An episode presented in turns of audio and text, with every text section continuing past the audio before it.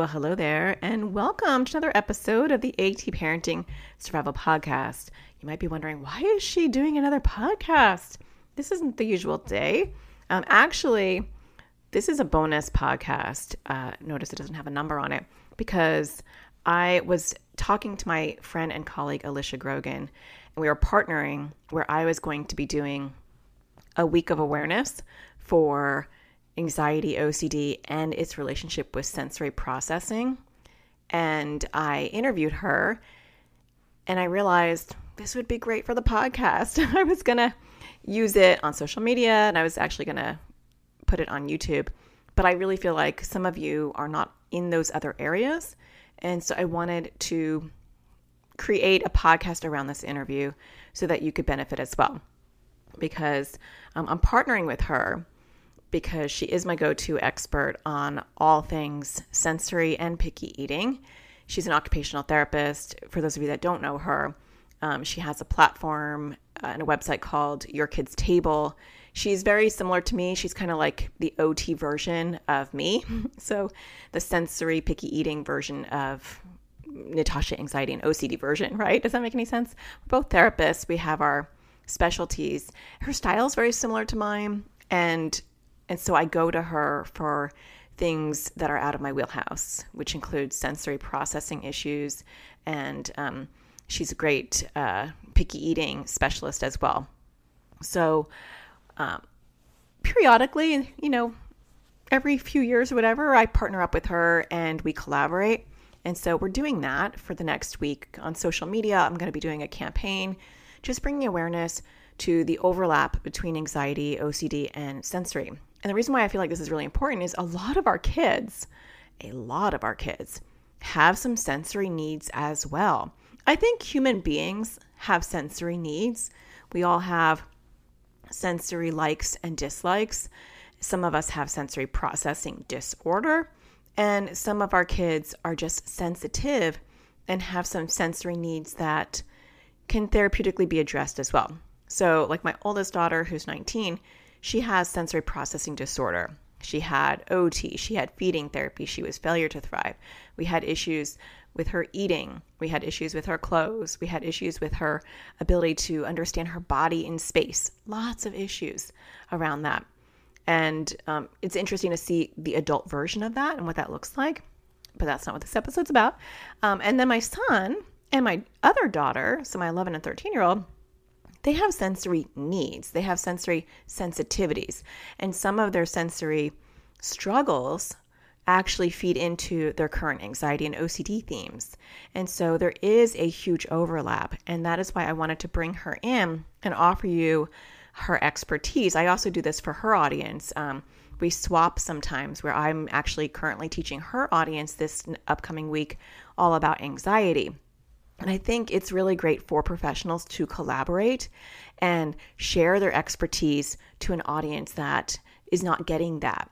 And that's what we do. We do that sometimes. And this is one of those times, because a lot of times you can have an anxious child that is overwhelmed due to sensory. And I actually do have like a little mini course called Sensory Anxiety, How to Crush Sensory Anxiety, because that looks a bit different. But also I find that, you know, my son is very phobic of heights, but he also has had issues with um, his body in space and, you know, his depth perception. My daughter has an acute sense of smell and an acute sense of taste, and that shows up in some of her anxiety and O C D themes. She has disgust themes um, where she gets overwhelmed by smells and things that look gross. So it's interesting how they can overlap. I do also think that there is a relationship sometimes between just right O C D and sensory processing.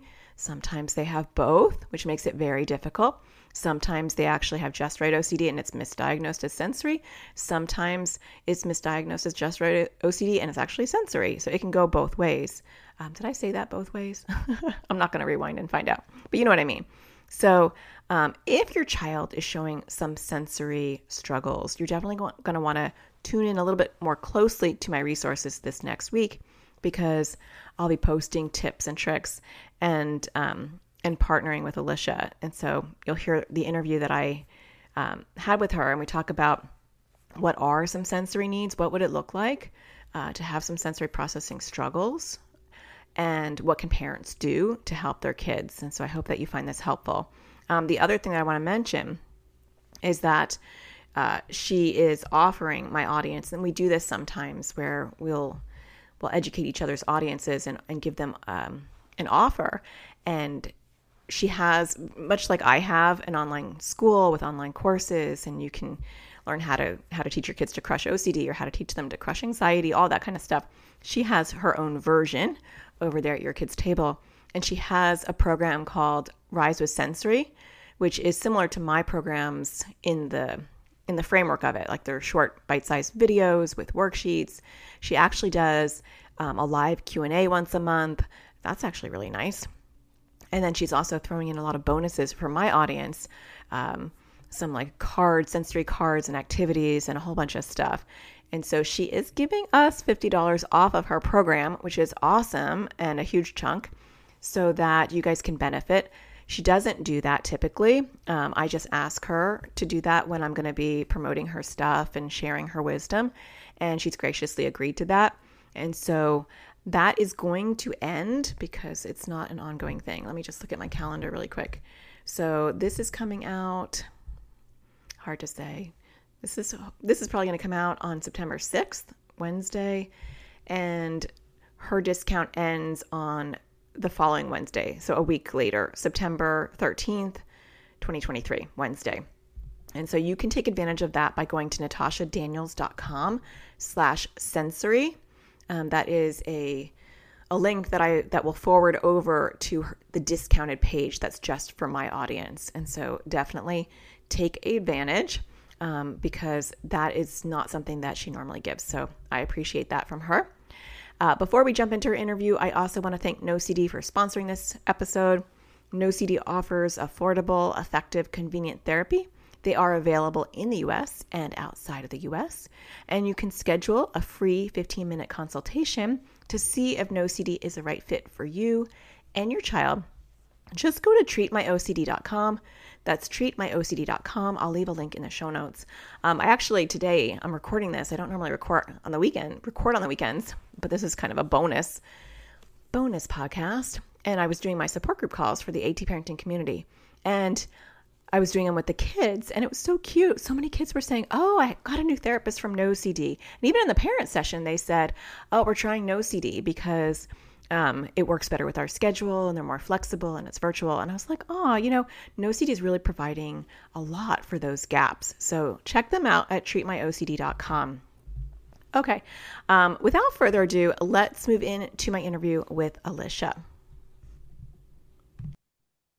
Well, I'm so excited to talk to Alisha. Alisha Grogan's an occupational therapist. She has um, Your Kids Table, which is just an amazing resource of articles, courses, um, support for parents who are dealing with a lot of difficult struggles. But today I want to talk about sensory issues, because actually all of your world overlaps with my world, because you deal with feeding and picky eating. Sensory is a big one too. Um, so many kids that I work with in my world overlap with your world, because they also have comorbid conditions and sensory issues as well. And that's not my expertise. You are my go-to person for sensory. And so I am excited to have you on and ask you just a couple of questions to help maybe my audience see what, what is sensory and, and what we do about that. So thanks for coming on. I appreciate it. So glad to be here. So let's just jump in. Um, what are some ways, like just a basic question, because some people may not understand this. What are some ways that sensory can show up differently for different kids? Yeah, that's a good question. I first want to say that sensory is based on a neurological process. So that means it's happening in our brain. And as we know, each each of us is unique. So how our brain is wired is unique. And that's why we see these sensory processing challenges or difficulties, and they can show up in every which way. So we do kind of have three big categories, but as I'm talking about these, really keep in mind that there can be a mashup of any of them, uh, really based on how your kid is wired. And it, it actually can fluctuate even from day to day, just based on all kinds of external factors. So one of the ways that we see kids that have sensory needs, I think often gets missed, are our kids that don't stop moving. Uh, if they're a boy, we often explain that away as they're a wild child. They're just acting like a boy. But when kids are nonstop moving, climbing the furniture, literally hanging from the ceiling fan, parents know, if, if you're listening right now, and your kid has done these things, it just seems like a little bit beyond uh, what you would see a kid typically do. There is almost a lack of fear or danger involved uh, in all of their actions and movements. Another way that we see this show up is when kids are really sensitive to sensory input. So we actually have eight senses, so the five you learned about in kindergarten and a couple of more that are related to our sense of movement and our body position and even our internal sensations. Our brain can really overprocess or kind of overreact to any of those sensations. So we will see kids that are very sensitive to lights or sounds, the way their clothing feels, uh, to the way food feels or the texture of something in their mouth. They may be scared to get on a swing or to ride a bike because that sense of movement is so uncomfortable for them. That's, again, because their brain is kind of over-responding. Now, not as common, but I still think it's so important to uh, mention, and this is definitely the sensory need that is so often missed. It's what's called low registration. These kids uh, that have low registration, often the sensation is kind of getting lost along the way, you know, it, and it's just not really registering. So kids will often appear as really lethargic. They will seem unmotivated. Uh, they have a lack of energy to really do anything. These kids will often fly under the radar because they seem so good and well-behaved, but they really start to struggle when they're in school because of this kind of lower arousal level. They're just not fully there because their brain is not being stimulated with the senses in the way that it needs to be to really kind of respond to their environment. Oh, that's interesting. I've never even heard about that. Yeah. And yeah, I think, I, yeah, it's not as well known, but it, yeah, it, it definitely is affecting kids for sure. Yeah. I could think that that would be impacting a lot of kids and, and missed completely. And I know um, when, so my oldest has sensory processing disorder, and, you know, everything you were discussing, you can have both of those. Like, she was a ping pong ball, but also she had no spatial abilities. It was very scary when she started to drive because she, she still had no spatial abilities, and, you know, in helping her understand, um, that it's sensory. And I get all my sensory information from you and your resources. So that's been able, that's been helpful for me. I wish I had it when she was little, because that was eighteen years ago, but helping her understand that it's not that you're clumsy, or it's not that you are, you know, a bad driver. You know, she bumps into people. She like flat tires me when she's walking behind me. Like, she has no sense of space.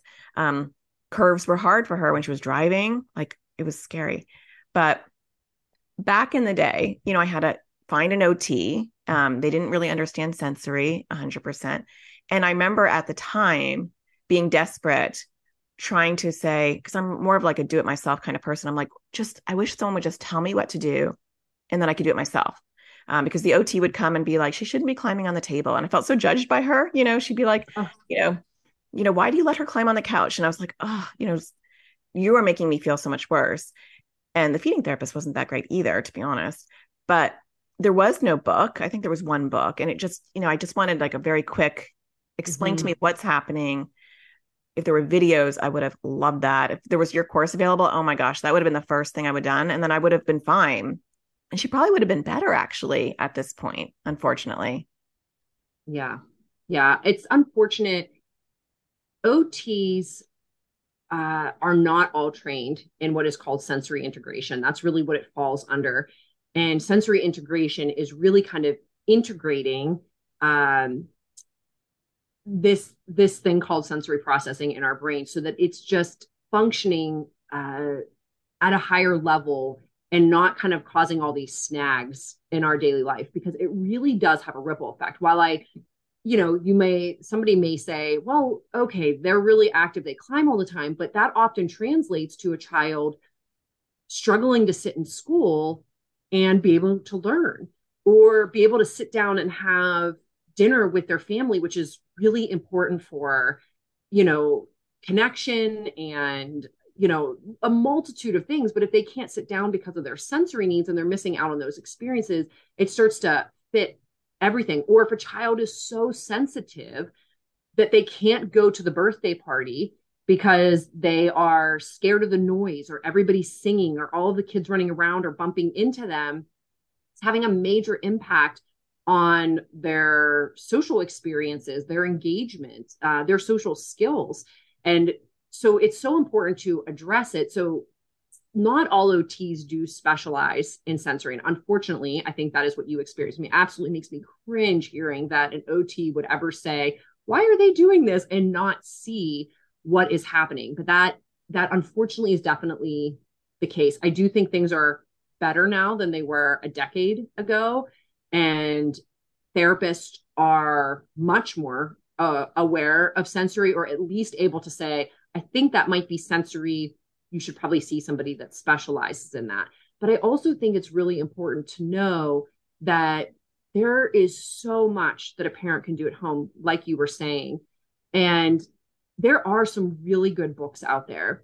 But what I find from the books is that they're either written on a very high professional level that it's difficult for a parent t- to track, or they are kind of like an introduction. And that's helpful. That's helpful in just kind of understanding what sensory is, but it's not really giving you the next steps on exactly what to do to help your child to either improve their sensory processing or to help them compensate, because there's a lot of strategies that you can do that are going to just support your child, and that they can really learn to advocate for themselves, especially with those sensitivities when things are too loud or too bright or smell too strong, or they can't wear their clothes, all of those types of things that really can have an impact on their entire day. Yeah. And I mean, a lot of times as parents, we just, one, we may not have the money or the time or the resources or the accessibility to an O T that really fully understands sensory. Two, for my audience, that might be a back burner issue because they're going to see the anxiety or O C D therapist, and they have to see the psychiatrist, and the parents burn out and they're like, I don't have time to address yet another issue, even though you're right. The ripple effect is huge. I mean, I've seen that with my kids. My son had to wear Vibes in his ears when he goes to school. Sometimes he didn't want to go to school because the kids were too loud and rowdy. He couldn't climb on like the the jungle gym because he would see the the slats and the openings down below, like all sorts of things that I learned from you were sensory. So I was much better with my, my following two after my daughter. But to get a video or to get a course that's just easily digestible, I mean, that's why I like your resources, because I, I feel like you're like my style for O T, you know, like you're my, you know, it's like, it's the same delivery. It's like, it's easy. It makes sense. It's down to earth. And it's like, I'm a visual person. And so seeing it really helps, you know, watching something can be helpful. Some people are auditory, but you can do both.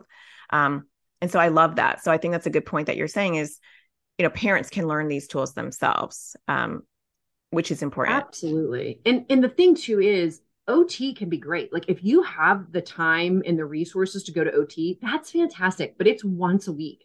So you're still dealing with your kid, you know, the other, I don't even know, like hundreds of hours a week, uh, because that's one hour at the most a week. And that's great. But uh, they really need that consistency every day. Uh, and when you learn it, it just, it makes life so much more seamless. Yeah, I agree. So if a parent's listening to this and they're thinking, oh my gosh, my child definitely has sensory issues. They don't have to have like sensory processing disorder, but you know, my son who's afraid of like walking on the jungle gym, not anymore, but you know, and all those other things, he doesn't have sensory processing disorder like his sister, but they were things I had to help him navigate. They were, you know, an issue for him. So if someone's listening to this and they're thinking, okay, I actually probably should do some sensory stuff, which would really complement the work that I do, because when your child's having a meltdown or when they are struggling, a lot of times the, their sensory issues bubble up as well. Mm-hmm. What would be the first thing a parent can do to address some sensory needs? I think uh, similar actually to, to how I think you often approach anxiety, the first and most important thing I think you can do is to let your child know that you see that they need to keep running, that they're having a hard time. I think sensory kids start to feel so isolated because they don't think anybody understands that it is really hard, even though everybody else is running across the top of the jungle gym. This is really hard for me. And you're right. Like there's this huge overlap with anxiety, but there's something neurologically going on where that depth perception is off and they don't feel, they don't feel grounded, which is something that we take for granted. And I, and I mean, that's like from like a gravitational perspective. So that's going to get into like some deep sensory stuff, but your child may feel like they're standing on top of the Empire State Building about to walk across a tightrope when they're just on the jungle gym. Like it literally can feel, the physical experience can be that intense for them because of how their brain is wired. So it's so important that we start to come alongside them. And I talk all the time about coming on their team. And what happens is your kid will start to know that you're working with them and not against them when you're just coming to them and saying, tell me about that. Or what does your body need right now? Because even if they're seeking or they're avoiding sensory input, they often can tell you what their body needs, or you can offer some suggestions with what you're seeing, keeping it really simple. That's a really good first step to take in just helping your child start to recognize and even begin to self-advocate for what they need. That is interesting. When you said that, I just had like this weird epiphany. You know, my son now is thirteen and he is like, he's got lots of phobias and anxiety, but one is heights. Like he is so petrified of heights. And, you know, to understand from a sensory perspective that neurologically that depth might seem so overwhelming to him, you know, and I mean, when we're at the Grand Canyon, it is definitely deep, but he can't even walk, you know, like five feet near the, you know, like we have to cross the street, like very extreme. But I never thought about his sensory issues as a little, like a toddler and being able to like not walk on, you know, like a jungle gym, and his, right. you know, his adult phobia, which is interesting because that makes me a little bit more empathetic, you know, not that I'm not, but. Well, right. But that is what happens, right? When we start when you really start to educate yourself, because sensory can be very complex, which is what I work to break down and to really simplify it. Uh, I worked in early intervention for many years. So I was often sitting in people's homes. I think like your O T was, and it just became my top priority to say it in the most simple terms. So that is really, all of my work is really based around saying it in the most simple way and telling parents really what they need to know. So you know, as a second step, it really is helpful to, to educate yourself so that you do understand what these sensory issues are. And then there are specific activities to help for all of these different sensory needs. So there's, again, a lot of overlap. And again, we kind of break it down into really basic strategies so that you can kind of figure out, like, these are what my kids' sensory needs are. And these tend to be the activities that really help them. And when you know that, it it almost feels like magic because they're getting what they need and their brain kind of clicks into sync because that the void that's there is now being met. Yeah. I love that. Um, and you do a great job in your course, Rising with Sensory, or Rise With Sensory. Can you tell us a little bit about what's included in that course?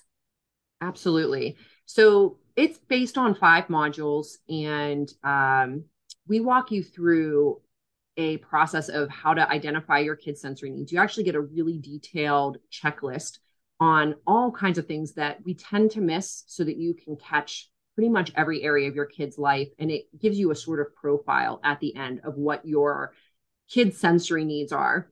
There's also a massive sensory activity vault. So you can kind of pair those needs to what the sensory activities or supports are. Of course, in all of that, we have video lessons that walk you through everything with slides, handouts for almost every single lesson, and of course, a private Facebook group with live Q and A's every month.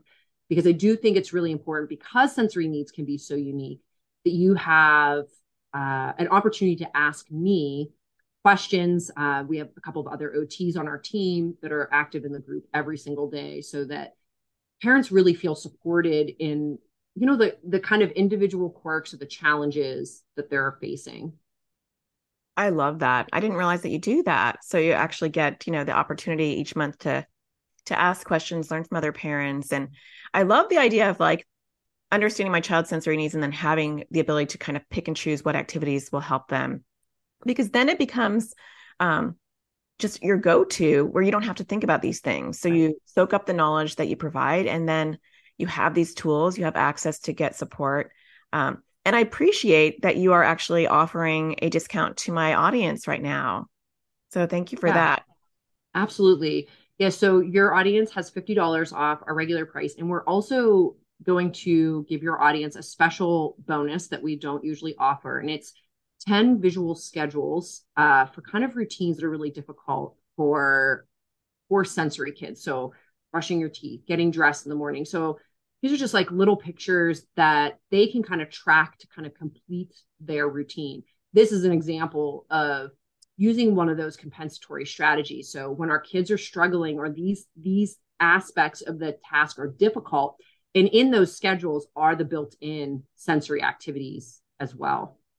I love that. Thank you. I didn't even know that. So thank you yeah. for that. I mean, that's just such a gift, and um, it's a limited time. So I'll definitely leave a link below wherever you're watching this, and uh, take advantage of this, because um, it's just, it's so valuable. So thank you for coming on. I appreciate it. Absolutely. So glad to be here.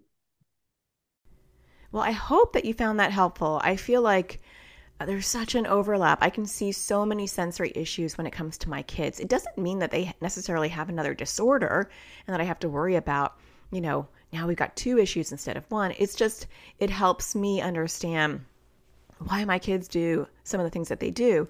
It helps give me ideas of ways I can help regulate them or teach them ways to regulate themselves that will work within their sensory needs. Uh, my son loves deep pressure. He loves to squish himself in couches and behind beanbags, and he likes to isolate his sensory um, input. Uh, lately, he's been wanting to like cover his eyes when he's doing things to like experience it without the, the visual, you know, that that is calming for him. Uh, I was just talking to someone who said they like to calm down in a dark room. My my daughter, she likes hugs when she's upset. I guess a physical input, but she's also moving a lot. I have a swing in my dining room, and she is always swinging in that. She likes the input of the swing. So when we learn about our kids' sensory needs, we can create sensory activities, sensory coping skills that can supplement all the work that we're doing with anxiety and O C D. And that can be huge.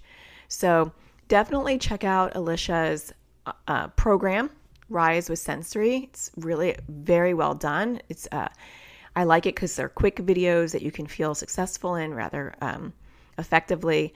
And she gives, if you know, she's better than me actually, because you get like some printouts of her courses. Uh, she also has worksheets like I do. And she has some activity cards. And what I think is really cool about her course too is that she has videos that show the sensory activity with her kids. And so you can actually see what they physically like look like. And I'm a visual learner. And so for me, that's so much better than a book. So check it out. Like I said in the intro to her interview, she has been gracious enough to gift us fifty dollars off of her course, which is awesome. Um, because with the course, you actually also get her private Facebook group where she goes in and does Q and A's every month. So you can have direct access to that expertise and ask follow-up questions. Uh, that discount is ending, like I said, on September thirteenth, twenty twenty-three. So if you are interested, check it out now so that you're not like, oh man, I forgot, because I always do that. And to make it simple, I just created a very clean U R L so you can just check it out. She did create a special discounted page just for us at natashadaniels.com slash sensory. So check out her work, and I will be back. This will not happen again. I'll be back, and I'll stay in my lane and just show up in your inbox on Tuesdays. I hope that you find the sparkle in everything you do, and I'll talk to you again pretty soon. Take care.